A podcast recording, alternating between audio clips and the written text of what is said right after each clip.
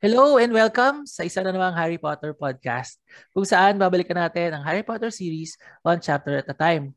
Ngayong araw, kasama natin ang isang kaibigan, talented artist, musician, at dami niyang instruments na natutugtog, magaling kumanta, at nag-drawing din siya ng cover art dun sa book na baliktad. At according to GJ, siya ang kakatera ng taon dahil marami siyang trabaho ngayon. uh, let's all welcome DJ Villanueva. Woo! Asan yung upload sound effects? Tingnan natin kung i-add natin, natin sa post. International ulit itong episode natin. Uh, meron din kaming time difference ngayon. One hour lang naman yung difference. Hello. Hello. So, gabi ngayon Wala. sa kanila. Parehas naman kaming gabi. So, gabi. Okay lang mag-shot. Cheers, man. Cerveza Blanca. Alright. Baka naman, San Miguel. Ngayong araw, pag-uusapan natin ang Chapter 7 ng Philosopher's Stone, The Sorting Hat. So, natapos yung huling chapter, kumatok si Hagrid, papasok na sila ng entrance hall. Uh, ang bumungad kina Harry Potter ay si Professor McGonagall. Unang description pa lang kay McGonagall sa isip ni Harry, mukhang stricto agad siya. Um, sino ang favorite professor mo sa Hogwarts? Kung ipipiliin ka. Either McGonagall or Trelawney. Mas naglilin ako kay Trelawney dahil lang mula, parang feeling ko mas may value yung dun. I mean, yun nga, like on the surface, batshit crazy lang yung dating niya. Tapos kay McGonagall, parang, di ba, super strict, super logical na parang, does that make her special? Or should that be the norm? Kasi when it comes to Trelawney, like, you know, dun siya pinaka most remembered, right? For her prophecy when she was, before she was ever a professor, di ba tama? Like, she prophesied. Um, yun nga, uh, Harry Potter killing Voldemort. Spoiler alert, wow, hindi pa nire-release. Hindi pa nila alam. Kasi I think that's kind of what took away from the character is we know her as this crazy-eyed woman na speaks in this, you know, creepy voice and just gives premonitions. Pero like I remember specific moments, you know, in the films and in the book where, you know, Hermione being the character that she is, she would give this professor particular attention. And she got very frustrated that she wasn't doing well. Yun. So, I would go for Trelawney. Yeah. Final um, answer. Speaking of Trelawney, laging binabanggit na amoy, parang amoy alak siya, no? Yung sherry. Nagiinom ba siya sa work? Pero yun ngayon parang, di ba, may rumor na baka, like, you know, some people theorize na it's just drunken hallucinations. And some people's theory is she drinks to deal with visions of the future. Kasi it's ah, not always good. Oh. Nasa Reddit yun eh. Very long Reddit thread. Oo nga. So kaya siya lagi umiinom kasi nad- nadidisturb siya sa mga nakikita niya. Yes. Regardless, so that's the only way to keep up with it para makapagturo pa din siya. Regardless kung gaano katotoo yung nakikita niya, hindi, hindi yun usapin. Pero yung nakikita, basta nakikita niya. If we go through canon, di ba? All her prophecies have been real. Mm. Tama ba? Oo, oh, oh. oh, di ba? Hindi pa siya professor nun eh basta there's a verse I forget what which chapter but I remember specifically because I flipped back to check if it's the same Professor Trelawney. Hmm. Kahit yung yung mga profess prophecy niya na joke lang niya na prophecy, parang random prophecies niya. May ibang thread diyan makikita mo na, uy, parang nagkatotoo din tong sinabi niya na to at sinabi niya na ganyan. Hmm. Kasi yun nga, di ba? Like, in that world, there are people who are, you know, if Harry's that special person, like, essentially the Messiah of the Harry Potter universe. Then of course, meron tayong like essentially the narrator or the source plot point which is Trelawney. Mm. Like, 'di ba? Support siya for that plot eh. Mm. Na, you know, looking at it, I I doubt like I think some people who are not as familiar, like even if they've seen everything, when we say Trelawney, Like, if you're not calling yourself a Potterhead, I don't think you would know who she was, what she looked like, or what she did. Mm. But, you know, she's there as a support to the plot line. At sobrang importante niya talaga eh. Sobrang importante nung yung reveal na Oo. siya yung nag predict ng Kasi kung hindi niya nabigay yung prophecy na yun, Voldemort would not go after Harry. Hmm. So wala nang kwento. Hmm. 'Di ba? I don't know. Iniisip ko, kino-question ko ngayon sarili kong tama ba yung iniisip ko. Pero oo, tama, 'di ba? Oh. That was the reason. Voldemort went after the Potters is because Trelawney made the prediction, prophecy that he would be the one to stop him. Tapos narinig ni Snape. Yeah. And then, binigay niya kay Voldemort. Yep. Mm. Okay. So Trelawney. Okay, okay. Sa UP, meron ka bang favorite prof? Madam Inton? Madam Inton or yun, si Madam Inton or si Miss Thea Gutierrez. Kilala mo sila? Kilala mo si Miss Thea? Hindi, si Madam Inton lang. Pero hindi ko sila naging prof. Si Miss Thea weekends lang namin nagiging teacher. Tapos, ang alam ko ha, hanggang ngayon, um, sa CCP and PICC, yung boses na rinig mong patayin yung cellphones, whatever. Siya yun. Sa'yo. Mm. Shout out po sa inyo. Hello po. Hi, Miss Thea. Naku, Miss Thea magaling mag-yoga. Si Madam Minton, sobrang favorite ko yan, Madam Minton. Okay. Okay. Uh, so tuloy natin. Eto na, pagpasok ni Imad, yung magawa sabi niya, inexplain niya na yung sorting ceremony. Mm. ah, na merong four houses, uh, Gryffindor, Yes. Slytherin, Ra- Ravenclaw, and Hufflepuff. And now I come to Okay. your to my question to you. What is your house? So Pottermore, every other quiz, BuzzFeed, whatever, I was, I'm always a Slytherin. Hoy! Welcome. You are the Slytherin ka ba? Nope, I'm a Ravenclaw. Pero this is a big moment Yung- for the podcast. You're the the second Slytherin. Si Glenn yung una. Ah, okay. Pero the two Okay. of you are the only non, non-Ravenclaw. So far, yung mga guests ko, lahat Ravenclaw. Malapit na nga maging Ravenclaw podcast ito. Pero ayan, dinadagdagan mo na yung ano natin. So may Slytherin tayo. Hey, welcome. Mm. Um, pero nung tinake mo siya, um, yan ba talaga yung gusto mong house? Kumaga meron, di ba sabi, I know initially that's what I wanted, right? Mm. Kasi that's what I felt. Kasi Gryffindor felt boring to me. Mm. Like, yeah, I'm in a house of the heroes, the saviors, just because they're brave. You know, Mhm. being brave gets you, being brave gets you killed, right? It doesn't necessarily give you success. mm, So, at first, I think, pero over time, I kind of realized, oh, gusto ko maging Hufflepuff dahil lang wala masyadong nag-attach to the Hufflepuff name. But, you know, like, thinking it over again and again. And that that's the reason why I chose the Ravenclaw common room. I said that's, that's what I wanted. oh, was Ravenclaw. So, Na ngayon, okay. kasi I think, you know, I think that's kind of, habang tumatanda tayo, mawawala na tayo sa kalendaryo soon. I-realize natin yung mga ganyang bagay about ourselves na, you know, logical to a fault, Ah, na, di ba? Kasi your strength is always your downfall din, di ba? It's also the same weakness, dual-edged sword na. mm, Yeah, so I feel I fit there better. Pero unfortunately, according to the internet, I'm Slytherin. um, which leads me to another question na na- naisip ko, Hmm. di ba, sabi ni Dumbledore kay Snape, I think sometimes we sort too soon. Kasi nga masyadong brave si Mm, Snape, di ba, may ganong scene. Um, di, tapos, alam natin, si Harry, sinabi niya, not Slytherin, not Slytherin. He, the sorting hat takes your choice into consideration. Yeah. Pero naisip ko, Oo, what iniisip ko percentage kaya nung sorting hat yung pinapakinggan yung consideration mo and eh, yung yung yung pinapakinggan yung gusto mo at ano yung talagang innate nature mo? Ito, ito, wait lang ah. I don't know if I'm ruining the structure. Pero ngayon ko lang siya naisip na parang, wait, how exactly did the sorting hat come to be? Where did, does its personality come from? Where is its motivation, di ba? Or incentive to listen to you, right? Versus, you know, touch your head and figure out where you will grow best. Who, who does it listen to and who does it ignore, no?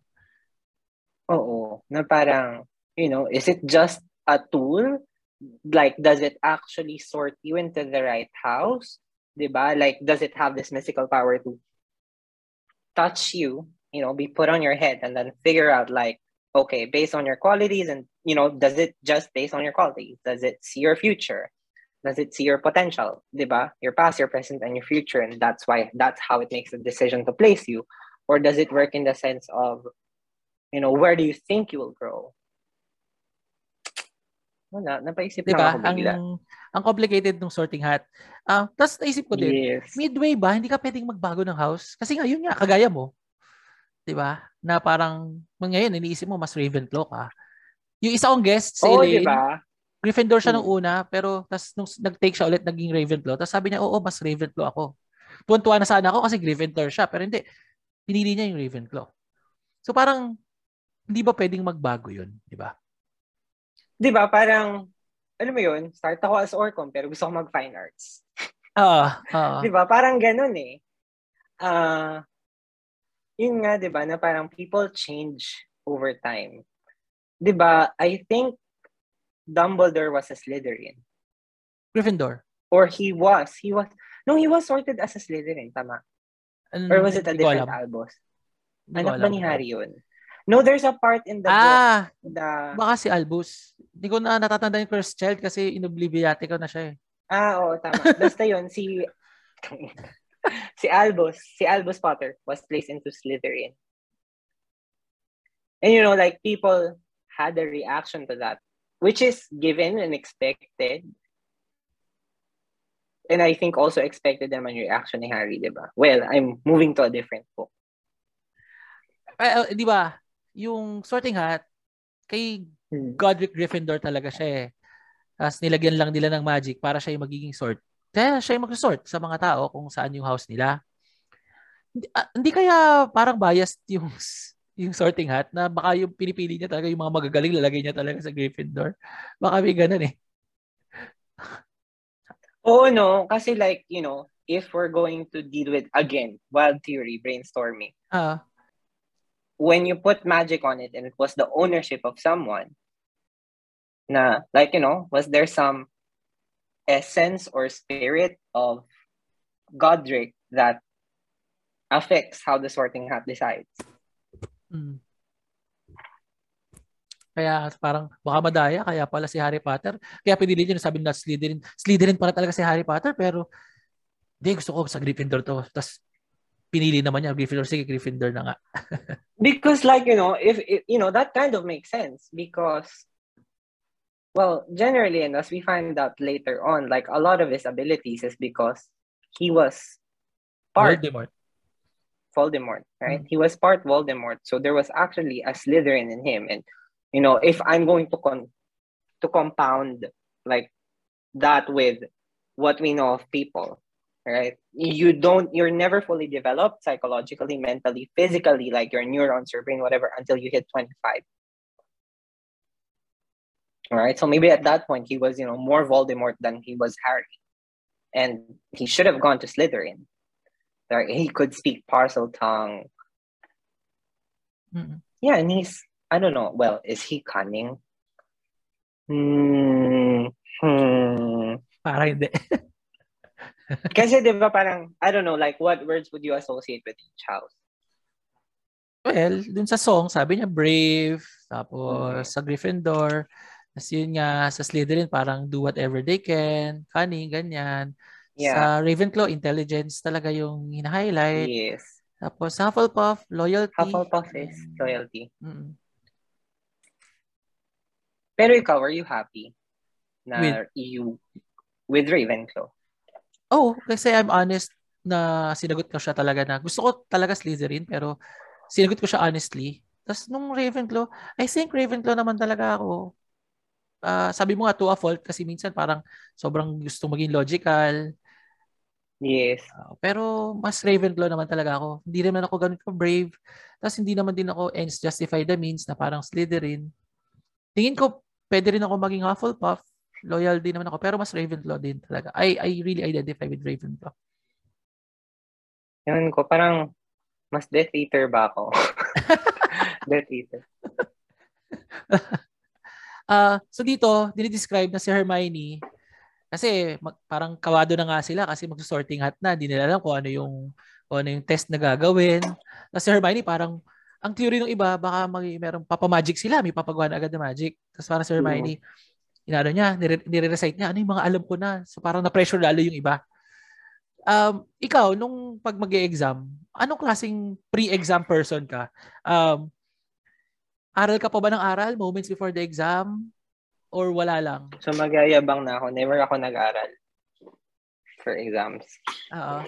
Kasi yun yung point ko, di ba, na parang if nakikinig ka and naiintindihan mo, hindi mo na kailangan bumalik for the exam. Kasi before ako, at least before ako dumating ng UP ha, before UP, ever since I started school until mag-finish ako ng high school, I was mm-hmm. always top one. Mm-hmm. And I never ever studied. Mm-hmm. Na parang, so syempre medyo may ganun pa rin akong yabang nung college, which I think worked out naman. Parang hindi naman ako madalas mag-line of two. Meron din naman times talaga, pero kumbaga siguro that may be you know, less than 30% of the time na I seriously studied and felt like I needed to study to pass. Hmm. So, mas chill lang. Nakinig ka naman Oo. kasi, tiwala sa pakikinig. Oo, no? nakikinig ako. Hindi ako, hindi ako yung tipo na, di ba kasi meron yung, kunyari nakikinig pero nag, alam mo yun, hindi naman sa nagdududal pero yung nag, nagsa-space out, or hindi, di ba, may mga kilala tayong ganyan, hindi pumapasok, hindi sineseryoso yung ano, klase. Ah. Uh, ikaw, narana, hindi mo ba naranasan yon mag-cut? Naranasan na incomplete nga ako, di ba? incomplete ako nun sa PI. Pero, ayun, hindi naman, actually, hindi yung pagkakat yung problema. Na, ilang beses din ako nag-cut, no? Tapos tatambay tayo sa, ano? Sa lobby? Tatam wala, tumatambay sa lobby, tapos makikita ko nung klase ko, tapos biglang lalabas yung prof ko, punta ng DPS. Yung, nasa lobby tayo. So, tago, ka, tago ako bigla sa may OCS. Mm-hmm.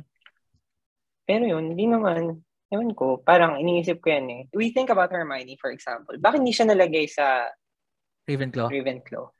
Sabi ni Hermione, inisip daw talaga, seryosong gusto nung, hmm. ano, nung hat, ilagay siya sa Ravenclaw. Pero siguro mas nag-win out pa rin yung, oo, brainy ka, pero mas brave ka pa din.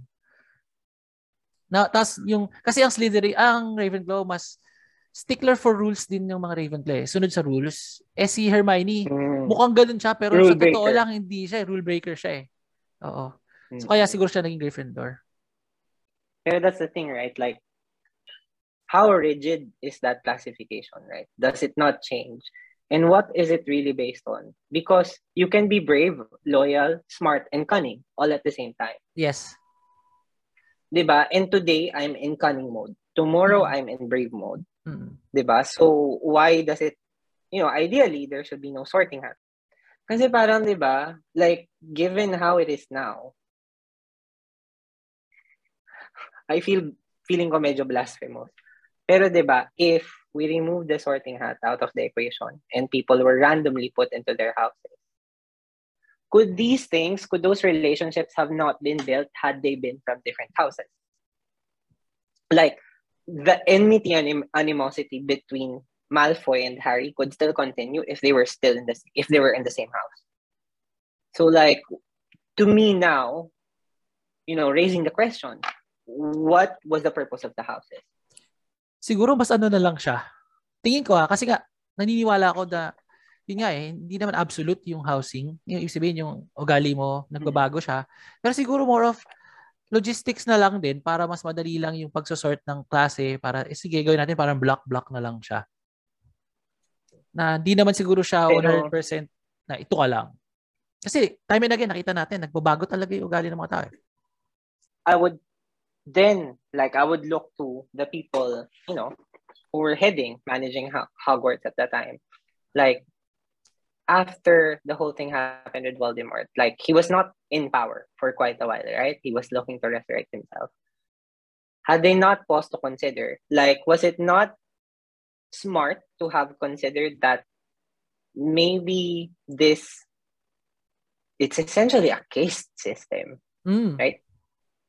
Like, there's a reason why Slytherin is so closely associated with Death Eaters, the Snake, you know, Voldemort was a Slytherin. And then I would be like, okay, how do I prevent people from identifying with this that. evil entity who should not be named, whatever? Then I abolish that system and I establish that, okay, for your first year, these are your four blocks, these are your housemates. Second year, you guys change. And so you build that sense of unity and identity as Hogwarts, not as houses. I, I, I understand, diba? Having come from teaching then and training, um, diba, that point of gamification of hahatiin mo siya into groups and you foster a spirit of competition. Mm-hmm. Like, was that a bigger need versus the possibility of, you know, the Death Eaters coming back to power? Mm-hmm. Nakakuha ko yung point. Siguro, kung babalikan mm. natin sa sabi natin social science, anthropology, culture na parang mas mabagal kasi baguhin yung actually millennia old na na kultura. Mm. So, baka And I mean, maybe that's the Ravenclaw in me. Na uh, let's follow the logic. Let's follow the logic and you know, I don't give a shit about tradition. And I know that I can't say I don't give a shit because that I don't have control over. Pero like I I would forget that. Like I would not take that into consideration. Mm. Okay. Um, so dumating na yung ghosts. Um, mm. Actually, hindi pa sila nag-sorty, pero dumating na yung ghosts. So, pinakilala si Nearly Headless Nick. Well, nag, nag, mm. hindi, hindi pa pala dito. Hindi pa siya pinapakilala dito. Pero una natin nakita, pinag-uusapan ni Fat Fryer, si Peeves. Um, ano kaya, kasi laging pag dinidescribe si Peeves, parang solid si Peeves eh. Hindi siya ghost eh. Poltergeist daw siya. Pero ano kaya pinag-iba niya? I'm trying to remember kasi how he was described in the book. They were talking about tapos how he was Wala, represented in the movie. I don't remember him in the movie. He's not in the movies. Kasi yeah, I think they didn't deal with that, right? Like you're either something, you know, you're one of the characters in the painting, but or a ghost. But yeah, they didn't quite differentiate. Ang saan kasi, di ba yung ghosts, they pass through walls, they... Yeah. Si Peeves kasi, may scene dito na babatuhin sila ni Peeves ng ano eh, na kayang magtulak ni Peeves ng cabinet, kaya niyang mambato ng sticks. So, solid siya. Doon ako sa kanya nalilito. Basta pag ginugol ko yung poltergeist, ah. sabihin ghost din siya. Pero sa Harry Potter world, iba siya eh. Naisip, I'm trying to remember, pero may difference din yun eh, even in, outside of Harry Potter world. The poltergeists and ghosts, kaya siya nakakapag-interact. Parang, oh, the poltergeist is a type of ghost. Pero the ghost is not a type of poltergeist. Tama ba? Oh, ganun. if I'm remembering correctly, like if a spirit gathers enough energy, like malevolent energy, then it manifests on the physical plane. I'm not 100%, but you know, um, pero yun, the, the idea is, you know, if you don't like, you know, that ghost, that poltergeist is getting energy from somewhere or something. Okay. Which a ghost can do, tap into the physical plane. Like, which is what they say, like, if you don't believe it, it can't hurt you. Oh, kaya pala hindi lang ako na-hurt kasi I, naniniwala ako sa Harry Potter pero hindi talaga ako naniniwala sa mga ano eh. Lagi ko sinasabi to see is to believe. Tapos minsan tina-challenge ko, sige, pakita kayo sa akin. Pero parang wala naman. Uh, although ako personally I welcome na magpakita sa akin yung mga kamag-anak ko o kaibigan ko na nawala na. Mm-hmm. Parang sobrang saya ko pag nakakasal nakakita ko sila sa panaginip eh na syempre ako ang notion ko naman pag panaginip mas sa subconscious ko yon mas ako yon kaysa sila pero sobrang natutuwa ako pag kahit na minsan malungkot yon yung panaginip. Pero pag gising ko parang, uy, nakita ko siya, nakausap ko siya, okay sa akin yan. Pero kung mm. yung sa labas, tapos nagda-drive ako, tapos sa ghost, parang ako personally, yun yung logic side sa akin, hindi ako naniniwala doon. I mean, I believe in Harry Potter because I know it is fantasy. Pero for it to translate into the real world, personally, I don't subscribe to that. Hindi, hindi naman kasi I'm thinking, di ba, na parang, no, I agree. Like, I wouldn't, I don't think I've ever seen anything. Mm-mm. I've felt stuff, but you know, I for me it's always that level of was it something I felt or was it something I thought I felt? Well, the the only thing is, you know, and it's hard. I, I could come up with a million justifications for it, but you know, we'll never know because at that time it was chalked up to demonic possession. Mm-hmm. You know, it happened to me, it happened to my brother, it happened to like maybe 10 out of the 12 boys in my class. Na like in the middle of mass, we will stand up and you know, you're like five, seven years old and six adults cannot hold you down. It's on VHS. Mm. Tsaka, ayun, may kasi ng ganun, ewan ko, nakita ko na, hindi ko alam ko alam mo yun, may, may nangyaring ganun sa library ng UPM, sa Nangkas. Oo. Oh. May, may ate. Basta, tapos yun, tumayo siya on top of a table, tapos he was shouting, tapos bigla siyang hinimatay on the table din. Tapos nagpanik yung mga tapos hindi siya, hindi siya kaya ng mga librarians and lady guards, tapos pinalabas na kami. Mm-mm. Going back to Peeves, Kasi he was mischievous, di ba? Which like the other ghosts were The other ghosts were essentially just like people or like staff of the school. Mm. Saka mga, most of them, ano sila eh, parang, uh, parang mga adults na, alam mo yun, parang mga prim and proper yung datingan nila. Si Peeves lang yung yeah. nanggagago. Pero was it ever explained why some of them were ghosts and some of them weren't? Oo, sa ano, sa dulo ng book 5, inexplain yon na tinatanong ni Harry si nilhead ni Nick, bakit bumalik ka? Kasi gusto niya bumalik mm-hmm. si Sirius. Tapos sabi ni Nick, hindi, hindi siya babalik. Kasi choices yun ng tao. Masyado siyang attached. Si Sirius sa pagkakita sa tingin niya, hindi babalik. Parang ganun eh. Kasi, uh, kasi ang, Sirius like, Sirius went into death knowing that there's no coming back. Parang ganun. Oh, mas tanggap niya na diba? mamatay siya. Oh. But like, you know, like if I would follow that logic, like if I was Lily Potter, wouldn't I want to be a ghost? Mm, siguro hindi rin siya babalik as a ghost kasi malinaw din sa kanya na tapos na din yung buhay. Kaya nga niya inalay yung buhay niya para kay Harry. Para kay Harry. Oo. Okay. Kaya nga no, na parang sana na-explain yung mga ganong finer details. Pero I think it's too much to ask for a J.R. Tolkien level of Oo, diba? oo, oo. Masyadong world building. Oo. Siguro ano, I think I I'm sure. I'm sure if we Google this enough, if we search for it enough, there are fan fiction discussing this. Kasi sobrang lawak ng fan fiction world ng mga Harry Potter fans eh. So I'm sure there's someone discussing Meron akong favorite fanfic na parang Luna Hermione ano medyo lesbian episode. Tapos may threesome sila with, Mo with Moaning Myrtle. Basta very obscure website siya yung para mga forum. Ah. Uh-huh. I forget. Hanapin ko nga yun. Narinig ko sa isang podcast na meron daw mga fanfiction na si Madam Hooch at si, si Professor Sprout magjowa. Basta ang dami ko ng mga nabasang fanfiction na I wish hindi ko nabasa.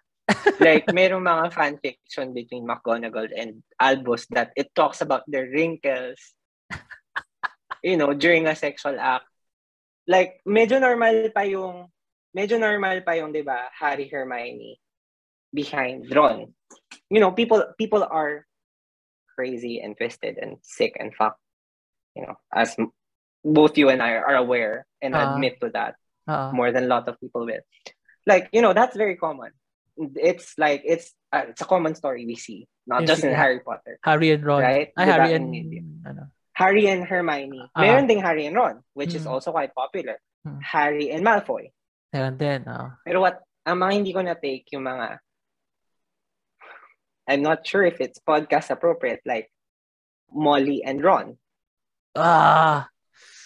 Ah um, Percy and Ron. As or like says, Fred and George. Medyo like where where where are you going? What are you hoping to achieve with this? But but that's no that's the thing with fan fiction. Like if that's there, then you don't need to live it out. Which is Ah, uh, naman. Let, let's not live it out, okay? Uh, pero Pero tangina talaga yun yung Molly Ron eh. Oo, wag wag wag naman, wag naman incest. I mean, I'm all for consensual sex but not for incest because it is uh, yes, I know it's your choice but biologically pag nabuntis kasi kayo hindi maganda yung kakalabasan niya. So wag wag. Wow. Yeah, and I think it affects then it resounds and it resonates to a cultural taboo for us.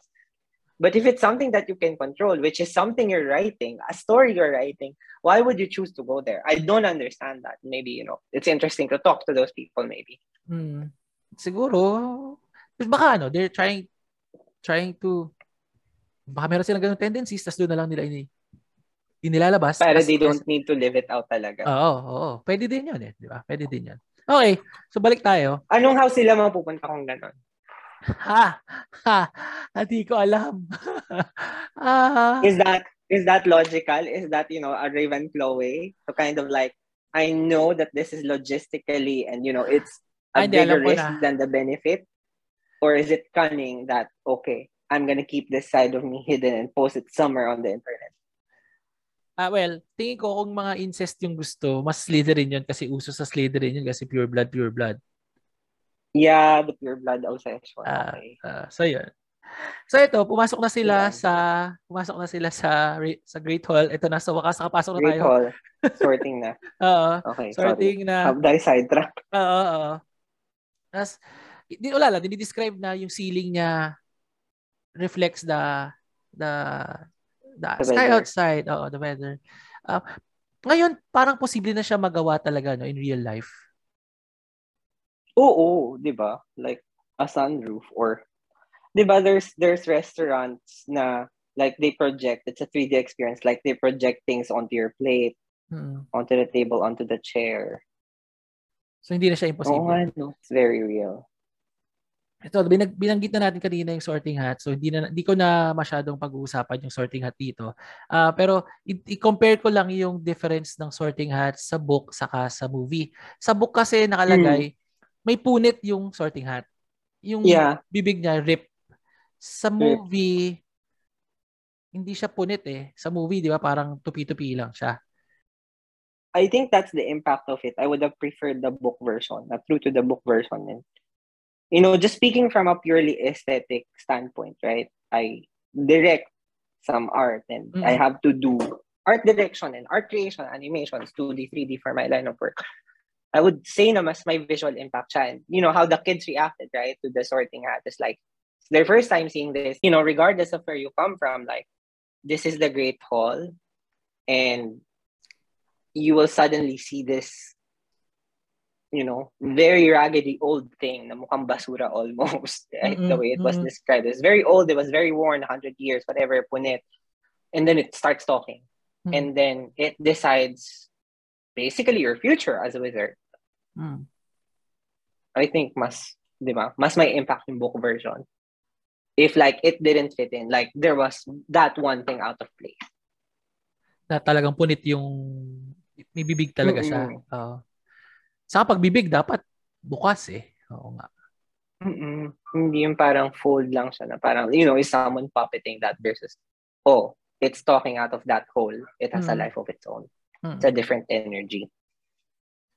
Subtle differences, okay. Um, so... Sorry, narinig mo ba yung aso? Okay lang yan. Okay lang yan. Uh, wait. Uh, sige. Uh, ano yung aso mo? Hindi ko aso yun. Kapit-bahay? Mm-mm. Hirap mag... Gusto ko ng aso as in gustong gusto ko. Kaso mahirap kumuha ng aso from here. Papunta anywhere. Kasi Vietnam is not very good with their laws for dogs. Their animal control, um, rabies is a very big thing. So may mga friends ako like umuwi recently to the UK, to Ecuador, and some countries like actually don't allow dogs from Vietnam.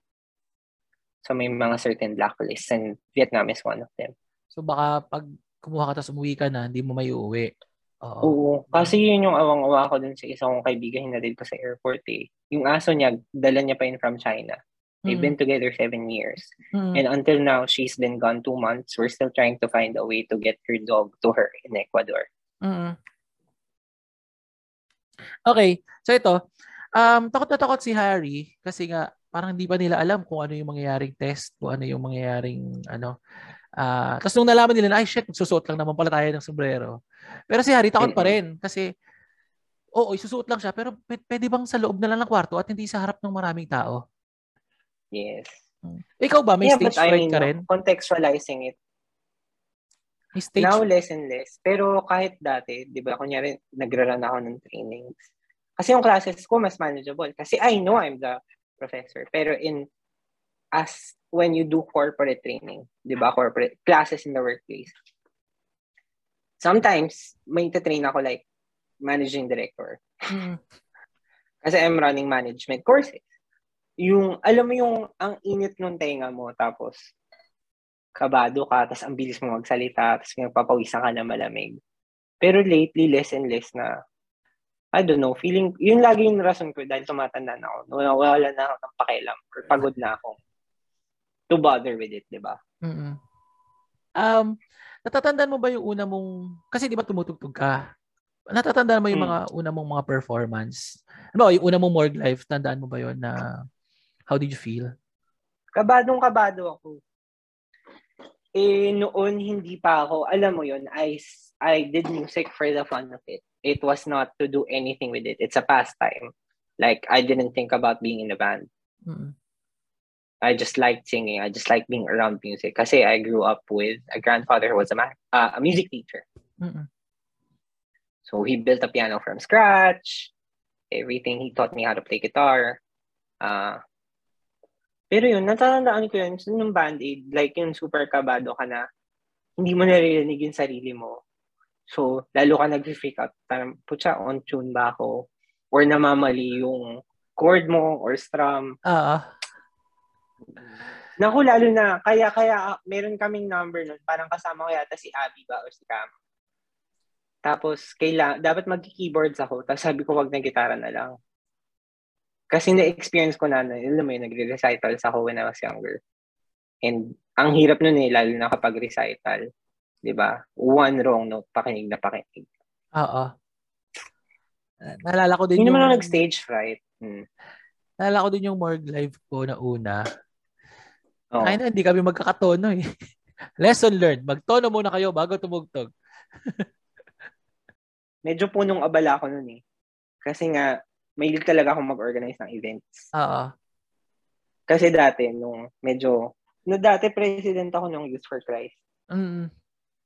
For, not, hindi sa UP ah, for Batangas. So, nag-organize ako ng events. Kasi nga, di ba, ginawa na yung band-aid. Tapos nun, nun yung parang, kasi nga hobby ko rin mag-photoshop, photoshop, di ba, ako gumawa ng mga, um, for the pubmats. vote, Oo. Pub mats natin, PR. Oo. Um, sige, so sorting na. Ah, inisa-isa yung mga well, hindi lahat pero may mga binanggit na mga sinort. Ah, meron ako mini quiz. Game ka ba? Hmm. Ah, babanggitin Okay. ko, babanggitin ko yung pangalan, huwag kang mag-cheat, huwag mo kukuhanin yung book mo, huwag mo titingnan yung ano. Okay. Oh, dito Sabi- kamay ko. Sabihin ko yung name, o, tapos sa- sabihin mo sa akin kung ano yung house. Shit. Okay. Sing, Samos, Fin, uh, shit. Okay, go. okay, game. Hana Abbott. Babagsak ako. Ravenclaw? Eh, Hufflepuff. Hufflepuff. Hufflepuff. Okay. Um, Susan Bones. Hufflepuff?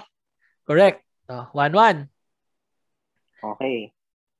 Um, Mandy Brocklehurst. Gryffindor? Ravenclaw. Okay. Tapos, hindi, hindi mo talaga matatandaan to kasi hindi na siya ulit minention. Di ba? Yun yung, pero tanda ko yan eh kasi the way she wrote it, kasi di ba, it was happening while the narrative would switch to Harry's thoughts. Oo. And then, like, it was a build-up eh, papunta sa kanya. Ah. Sige. Um, ito, madali lang.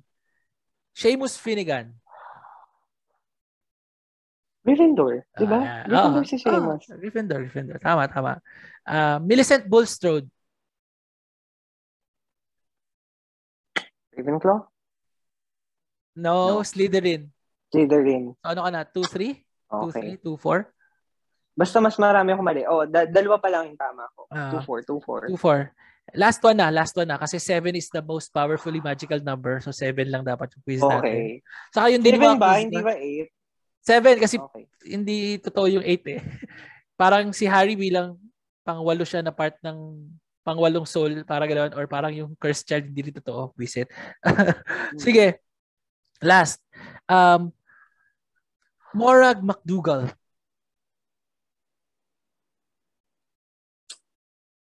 Wait. Ini-minimize Inimini Slytherin? Uh, trick question kasi hindi binanggit. Ah, binanggit lang yung pangalan niya. Tapos parang ha- while she was being sorted, nag-iisip si Harry pero hindi specific si na si Harry. Ah, so parang narinig niya lang. Morag McDougall ka rin. So, okay. So, yan. Um, sige, last na lang talaga. Ano, na hindi trick question. Na hindi Hmm. trick question. Lisa Turpin. ah, ito hindi ko alam. Ravenclaw? Tama, tama. So, 3 over 4. 3 Mhm. over 4 ka. So, Okay. bagsak pero tumawa ka naman. Bagsak, bagsak na bagsak. Pero tang ina, hirap kasi nga tang ina yung pinili mo yung di na ulit na ulit for the rest of the book na mga names. Maliban kay Seamus, di ba? Oo, syempre. pero si Millicent Bulstrode, naulit pa siya. Sa, nababanggit pa siya sa mga susunod na mga book na parang random Slytherin girl, tas ano, nababanggit pa siya.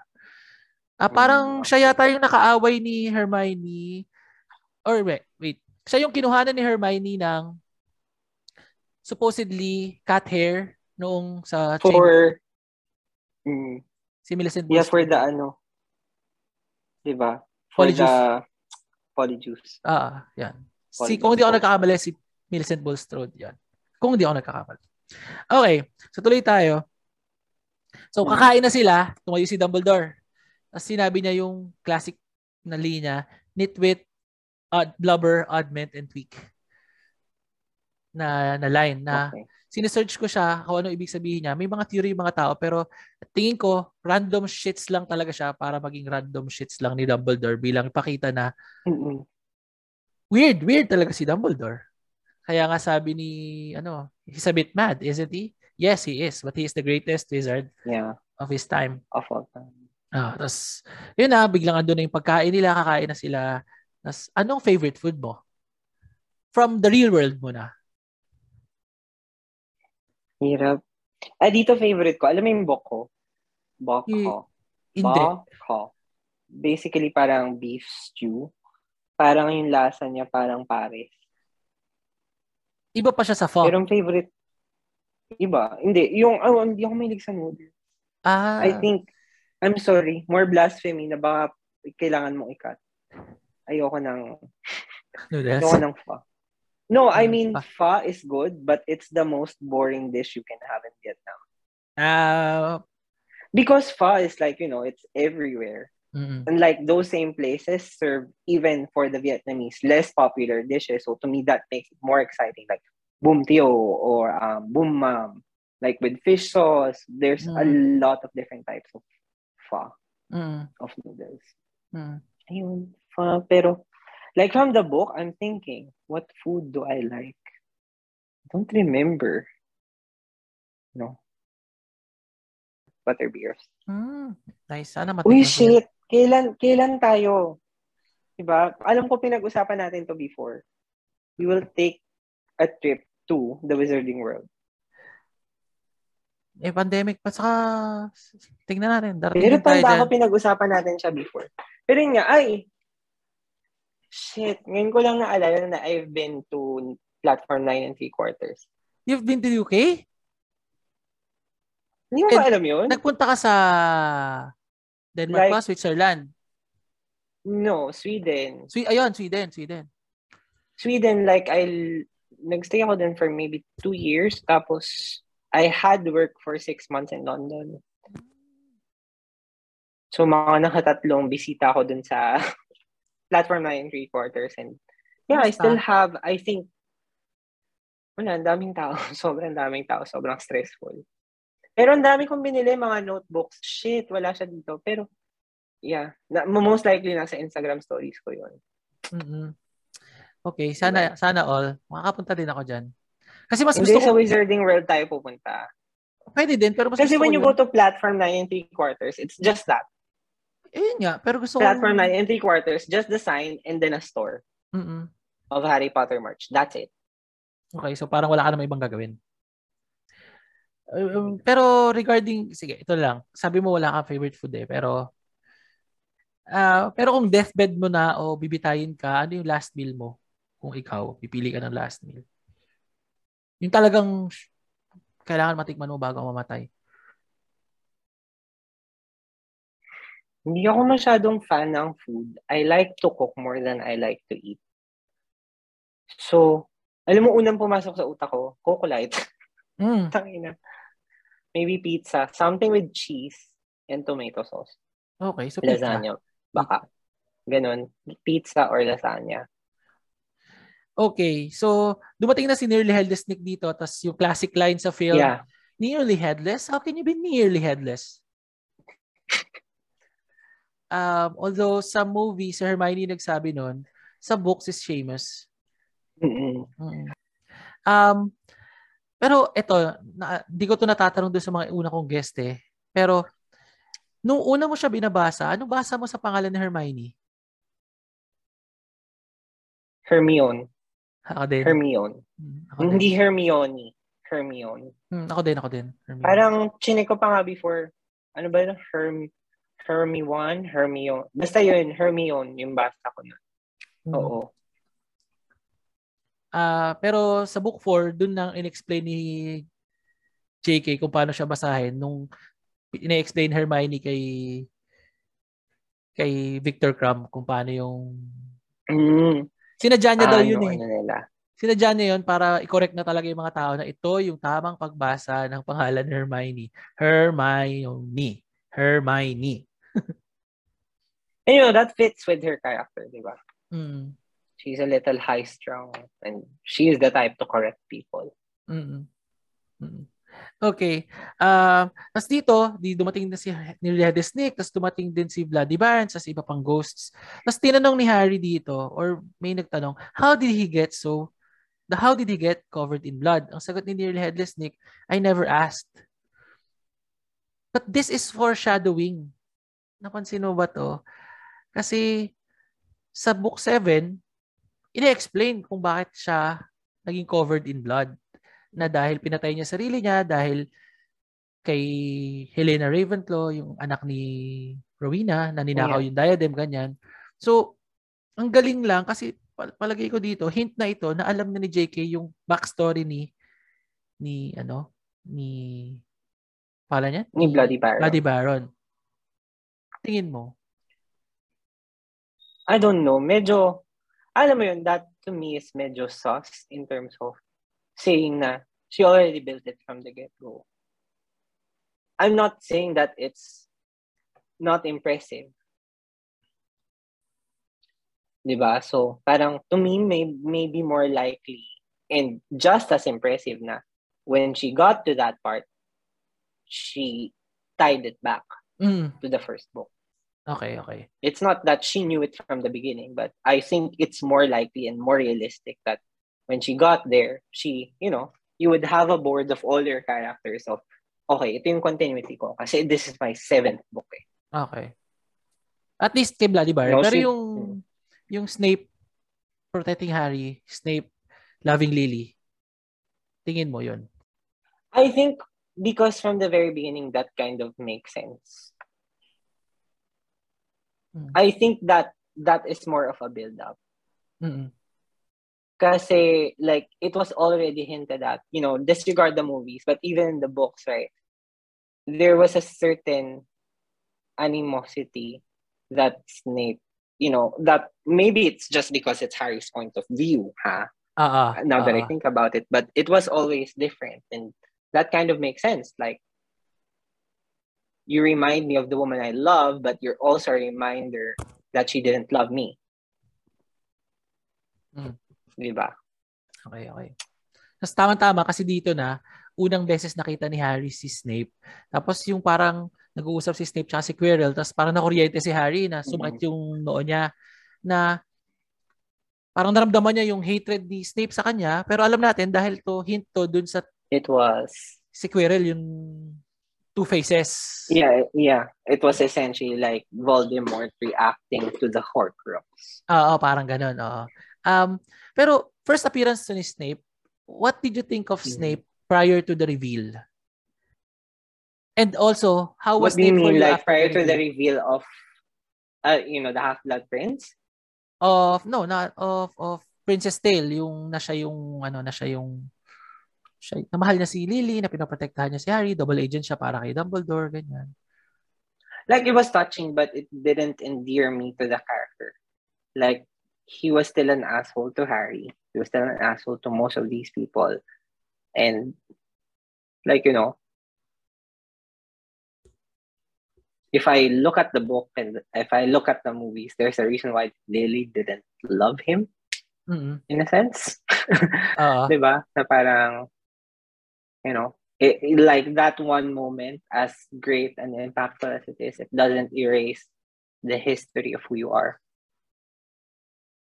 Doesn't erase anything else you've done after that. Like, if he, you know, because this has happened, we know people. Maybe we've been these people at one point in our lives, like you were a Snape to a Lily in your life. But you know, you you could actively control how you react to that. Like, are you gonna pine for Lily the way he did, or will you work on keeping this person in your life, but accept that things have changed? Mm. Ako din eh. Um, parang, di ba? yung iba kang tao kasi parang, ay shit, I love na love na namin si Snape. Kasi ang galing-galing niya, ang tapang-tapang niya. I get it. Matapang talaga siya. Brave talaga siya. Baka nga pwedeng Gryffindor siya. Pero putang ina kupal talaga siya eh. Kupal talaga siya. Like, that doesn't erase, you know, if we look back at his past as a Death Eater just because he saved Harry, like, di ba, the whole reveal about him kind of being a double agent after he was found out that he was a Death Eater, you know, like, Hmm. he kind of turned away from it, right? Like, Parang like ang- saving Harry does not invalidate all the evil, you know, one good thing that you did today does not invalidate all the evil that you've done. Mm.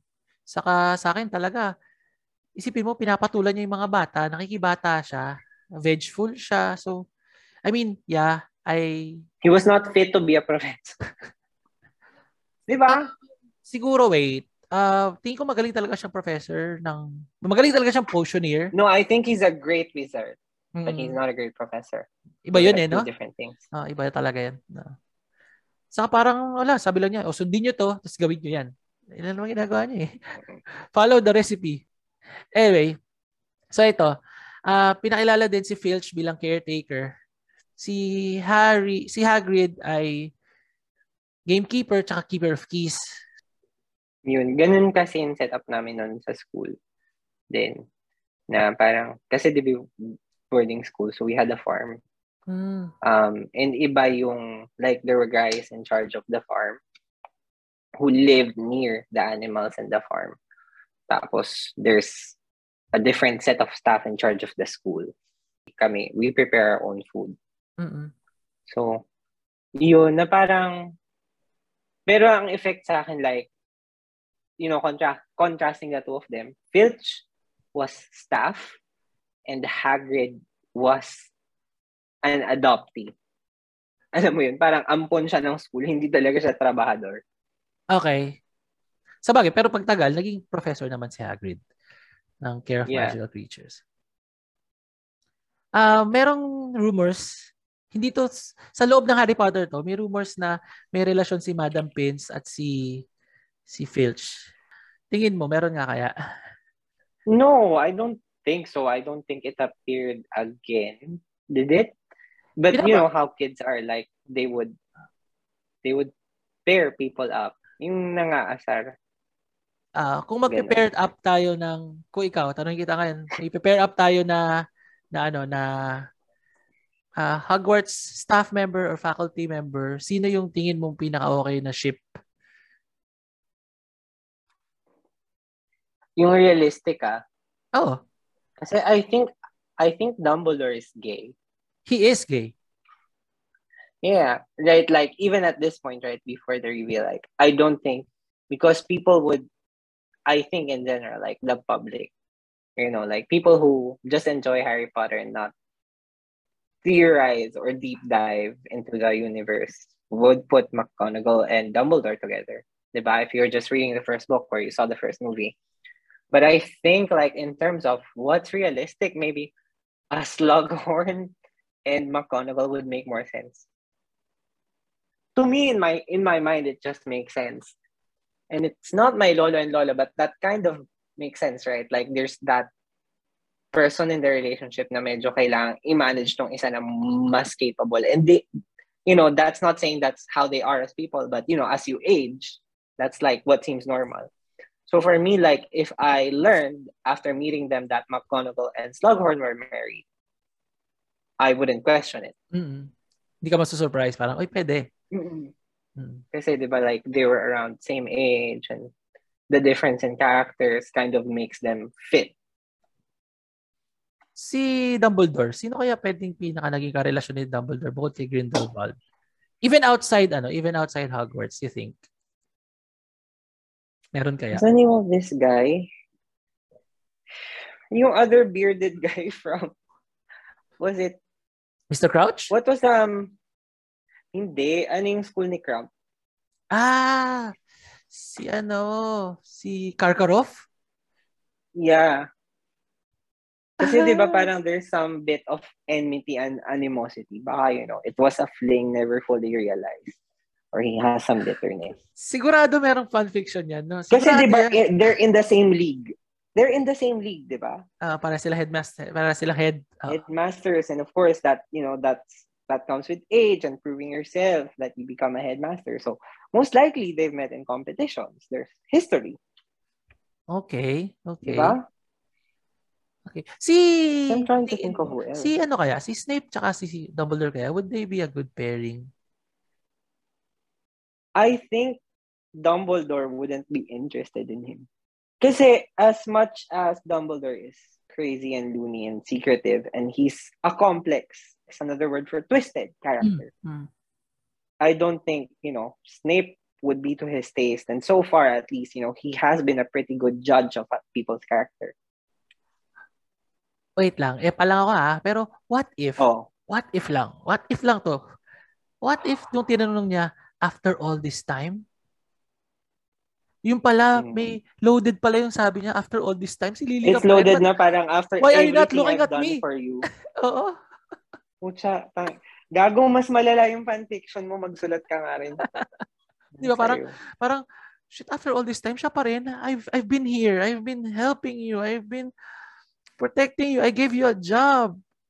Yes, I didn't give you the defense against the dark arts job, but I'm Kung matanggap ano ba? What if lang? Ngayon ko lang, bigla ko lang naisip ngayon. Gago, sinulat mo na yan. Feeling ko pinost mo na yan in some forum somewhere. Di pa, di pa. Hindi ako nagsusulat ng fanfiction. Sinusubukan ko magsulat ng fanfiction pero hirap na hirap ako.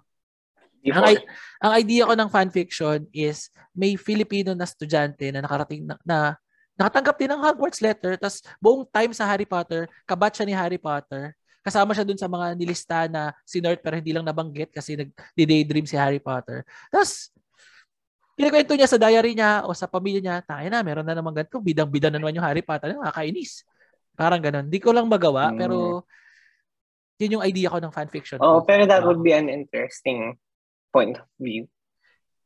Na parang, parang anthropological na, oh, alam niyo ba ganito dito? Alam niyo ba ganito yung magic nila dito? Ba't sa atin? Ganun? Yeah, it was realizing kasi sa atin iba yung tawag. Tapos, di ba, just the fact na maybe we use different spells. Hmm for the same thing. Mm. So, ayun. Yun lang. Uh, sige, balik tayo. Um, so, dito, binanggit ni Dumbledore, nag-announcement na siya after nung dinner. Mm. Tapos binanggit niya na yung mga gustong mag-apply sa Quidditch, kausapin niya si Madam Hooch, yung mga bawal puntahan, yung forest, yung third floor, corridor. Tapos, napansin ko lang dito, si Madam Hooch, di ba nagturo siya ng flying lessons? Tapos siya rin yung naging referee ng Quidditch. Yeah. Pero other than that, Sorry, ano ko lang naisip na parang McGonagall and Madam Hooch would be a perfect, like, very stereotypical and usual lesbian couple in terms of personality. Oh, oh ano, mas mas sila no kaysa si Sprout? Silang dalawa. No, Hooch and McGonagall. Hoochagal. Makuch? Makuch? Hindi, mas maganda yung Huchago. Pero flying was a class on its own. Pero that's one class. No. I would think maybe like, are there other sports? Like broom racing, right? Like, would she be coaching people? Pero there's no, it seems like there's no other sport in, in the wizarding world. Boring nga nila eh, Quidditch lang. Pag hindi ka marunong mag-Quidditch, wala, manood ka na lang. Maybe that's a slight dig towards how England is so obsessed with football. Like, you know, it's the only thing that exists for them. Football. Pero, Which is the same with the wizarding world, it's Quidditch. Pero that's what I mean in terms of like Quidditch. Mm-mm. Is wala to me maybe that's part of why that was like the only sport because that's how you know the people JK grew up around act like that. That like football is the only sport in the world. Okay, so there are other sports in the wizarding world, but football is the main sport in the I'd like to think so, diba? Sa bagay, may chess. Na, diba? Okay.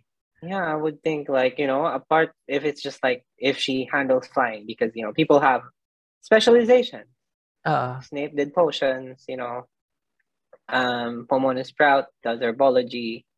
Maybe she does flying and it's not just flying brooms. Like maybe, you know, she teaches other people to fly dragons or thestrals. oo nga. So, any sort of magical flight. So, after nila kumain, bago sila pumunta sa mga bahay, sa mga house nila, ah, bahay tuloy, sa dormitory, Yeah. yeah. um, Come. kinanta nila yung ano, kinanta nila yung Hogwarts See, theme, ho, song, whatever. Tapos, your anthem. oo, tapos, Him, him, him, him, him. him, him, him.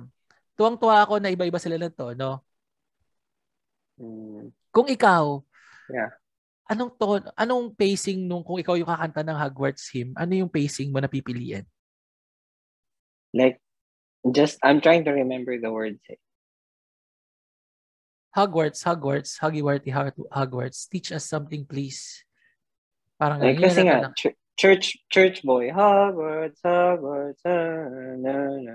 Diba? Like, Okay. it's very churchy, hymny pa din.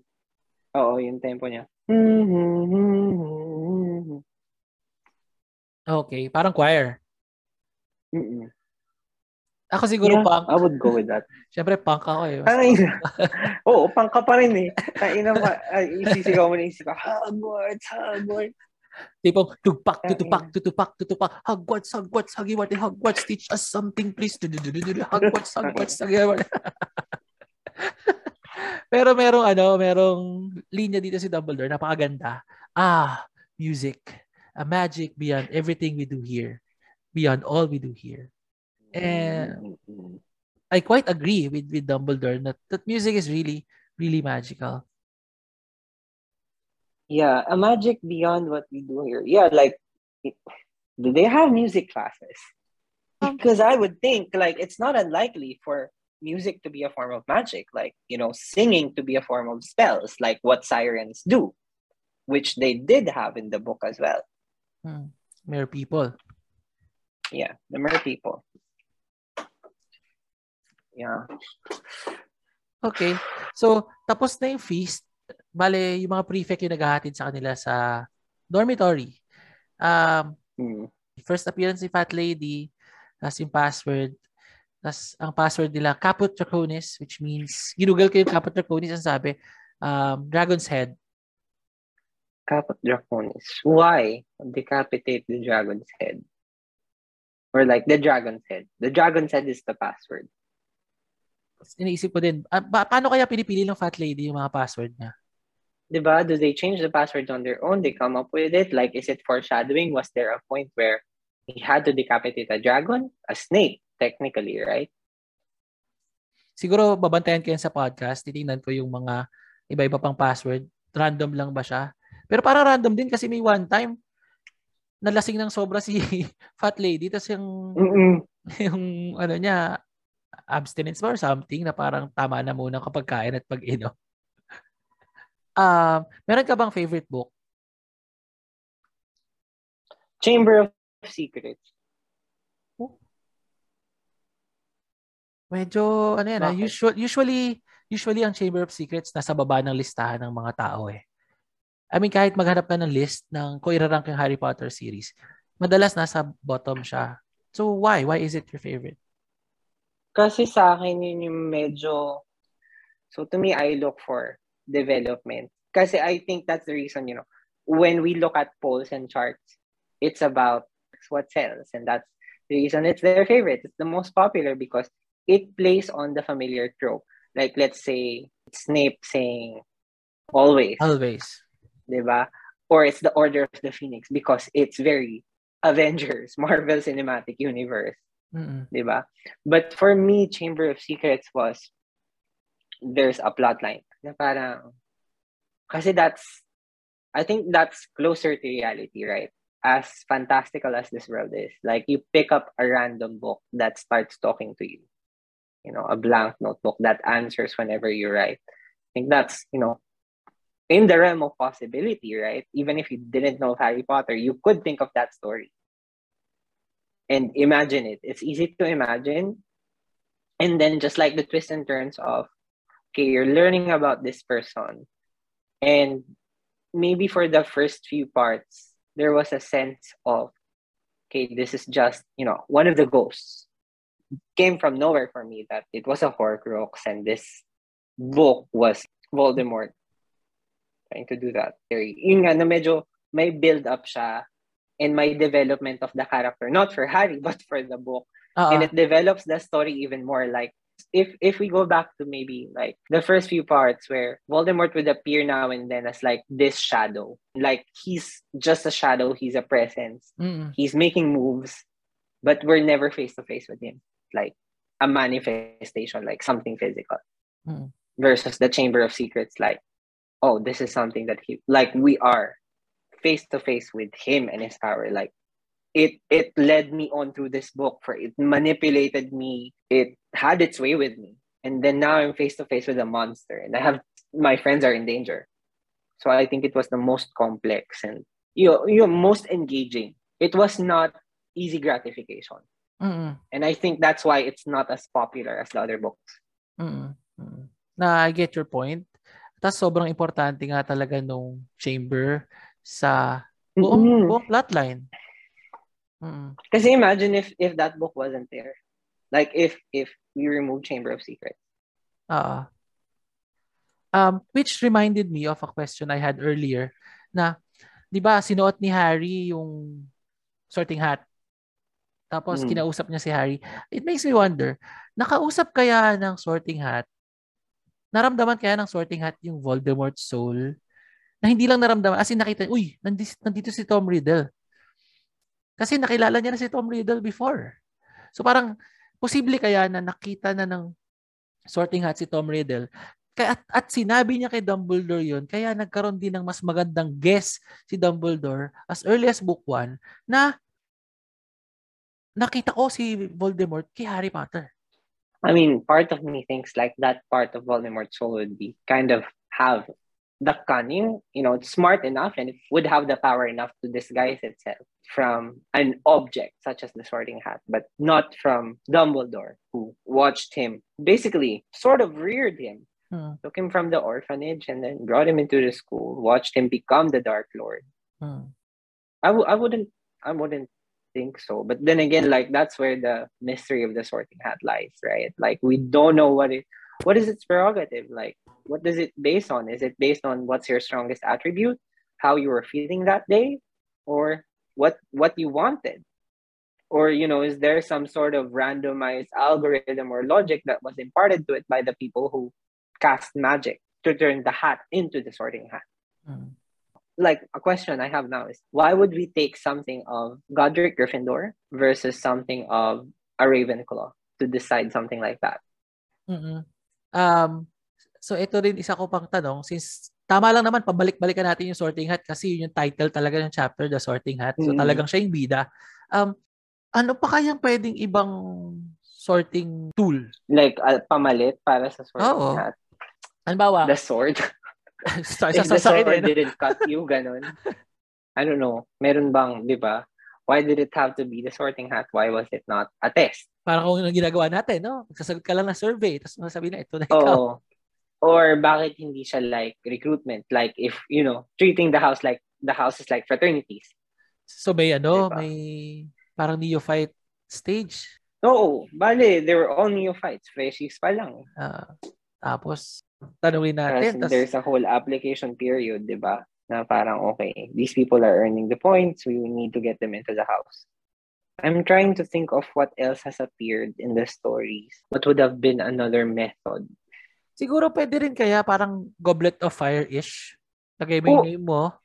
Oo, ganun. You put in your name, tapos kapag binunod siya, it's your name with your house. Yeah, it's just random, right? Like, parang ruleta lang siya. Or, di ba, it's the goblet of fire. It's empty. Every person comes up to it and pulls out their house. Kaso, Yeah, I think that would have been a sim- simpler way. Oh, kaso, kaso, kaso kapag ganun, tapos napunta ka sa ibang house, biglang pupunta ka ni Michael Gambo na Dumbledore, sasabihin siya, did you put your name in the goblet? Did you put your name in the goblet?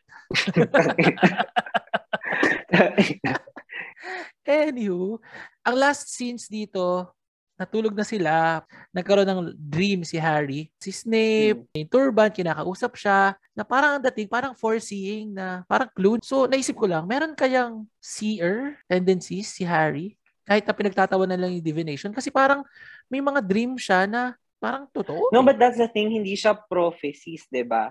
It was essentially the portion, the piece of Voldemort's soul in him that was reacting to Voldemort's presence in Quirrell. At that point, when I was reading about it, it felt more like trauma or thought, not prophecy. Kasi so far, you know, there was no hint that he could do it or that he had any interest.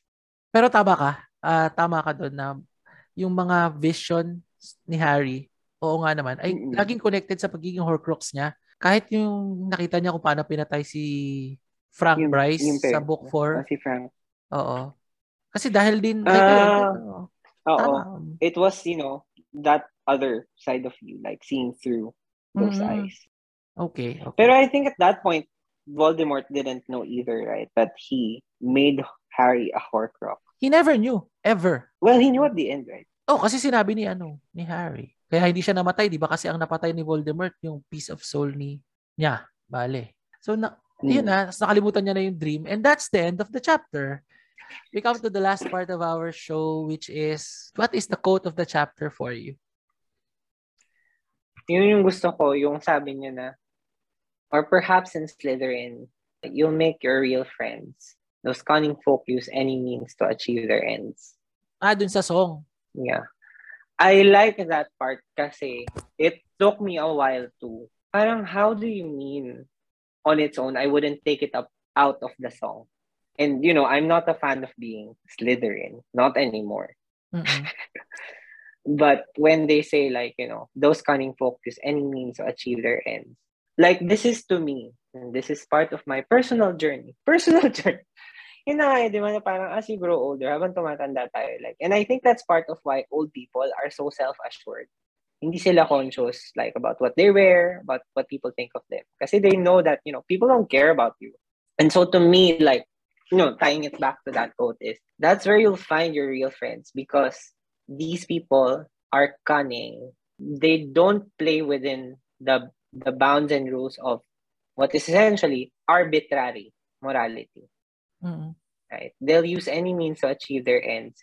And so if you're with people who also just want to get the job done, to get stuff done, people who are not afraid to not go by the book, to stay in a gray area or to go to an extreme to get what they want. So to me, that conveys a sense of honesty with yourself, a sense of self-awareness. And, you know, like when I was that age, you know, when I first read the book and maybe even like a year ago, I wouldn't have thought of it that way. Na.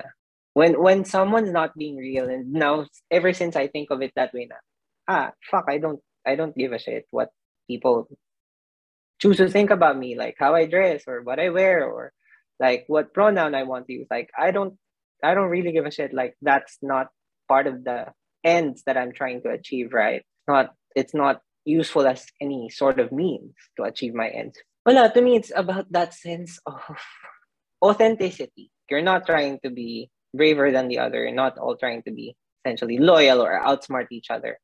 But okay, um, are you with me on this? Kasi, di ba, that's, that's essentially what Slytherins are. This is crazy. And I know it's crazy, but are you with me on this? Mm, Like, I wouldn't interpret it that way. Di ba, na you'll find your real friends because they're cunning and they'll use, they'll do anything to achieve their ends. Like, okay, like if you can, you know, jump through the ring of fire with me, Mm. then di ba, we can, yeah, yeah, be friends, like fuck with each other. Fuck with each other, not fuck each other. okay, okay, okay. Diba? Ako, ang mas pinili ko na quote of this chapter is yung nitwit, adment, blubber, and tweak. Actually, pinili ko siya dahil wala talaga siyang meaning at para sa akin, para sa akin wala talaga siyang meaning at pinapakita niya lang talaga na ang weird-weird ni Dumbledore. And napili ko Mm. din siya kasi sobrang naging memorable nung line na yon na nung namatay na si Dumbledore tapos nagre-reminisce na si Harry tapos nagdadrama na yung mga tao pero siya natatawa siya kasi naalala niya rin yung nitwit, adment, Mm. blubber, and tweak. Ganon din ako, kaugnay nung nitwit, adment, blubber, and tweak. Na nung pinabasa ko rin yun, para akong tanga, natatawa rin ako kasama ni Harry kasi shit, fun memories of Dumbledore yung naalala ko. So, kaya ko siya yung quote of the chapter. It made Dumbledore more real. Mm. If someone's gonna call him crazy, what action verifies that stereotype or that character trait? Saying a random string of words that make no sense. Papatato ko yan. Parang maganda nga rin siya ipatato. Parang sobrang Harry Potter niya. Ang galing. Okay, uh, so that's the end of the chapter. That's the end of the episode. Maraming maraming salamat, GJ, sa pagbigay mo ng oras sa atin.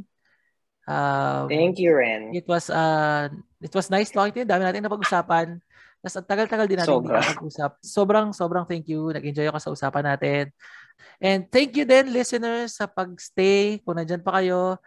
Thank you sa pag pakikinig sa amin. Thank you sa pagsama sa amin. Salamat din sa pag-like and subscribe sa ating mga pages at sa ating YouTube channel at sa ating Spotify. Um, so yan. Thank you, GJ. Thanks, listeners. At lagi niyong tatandaan, tuwing kinakausap kayo ng sombrero nyo, kapag pinupugutan kayo ng ulo, o kaya kapag kumakanta kayo ng sintonado, that magic is real. Alright. Thank you, thank you. Maraming maraming Right. salamat. Maraming salamat. Paalam, listeners. Bye-bye. Bye, Thank DJ. you. Thank you. Ingat.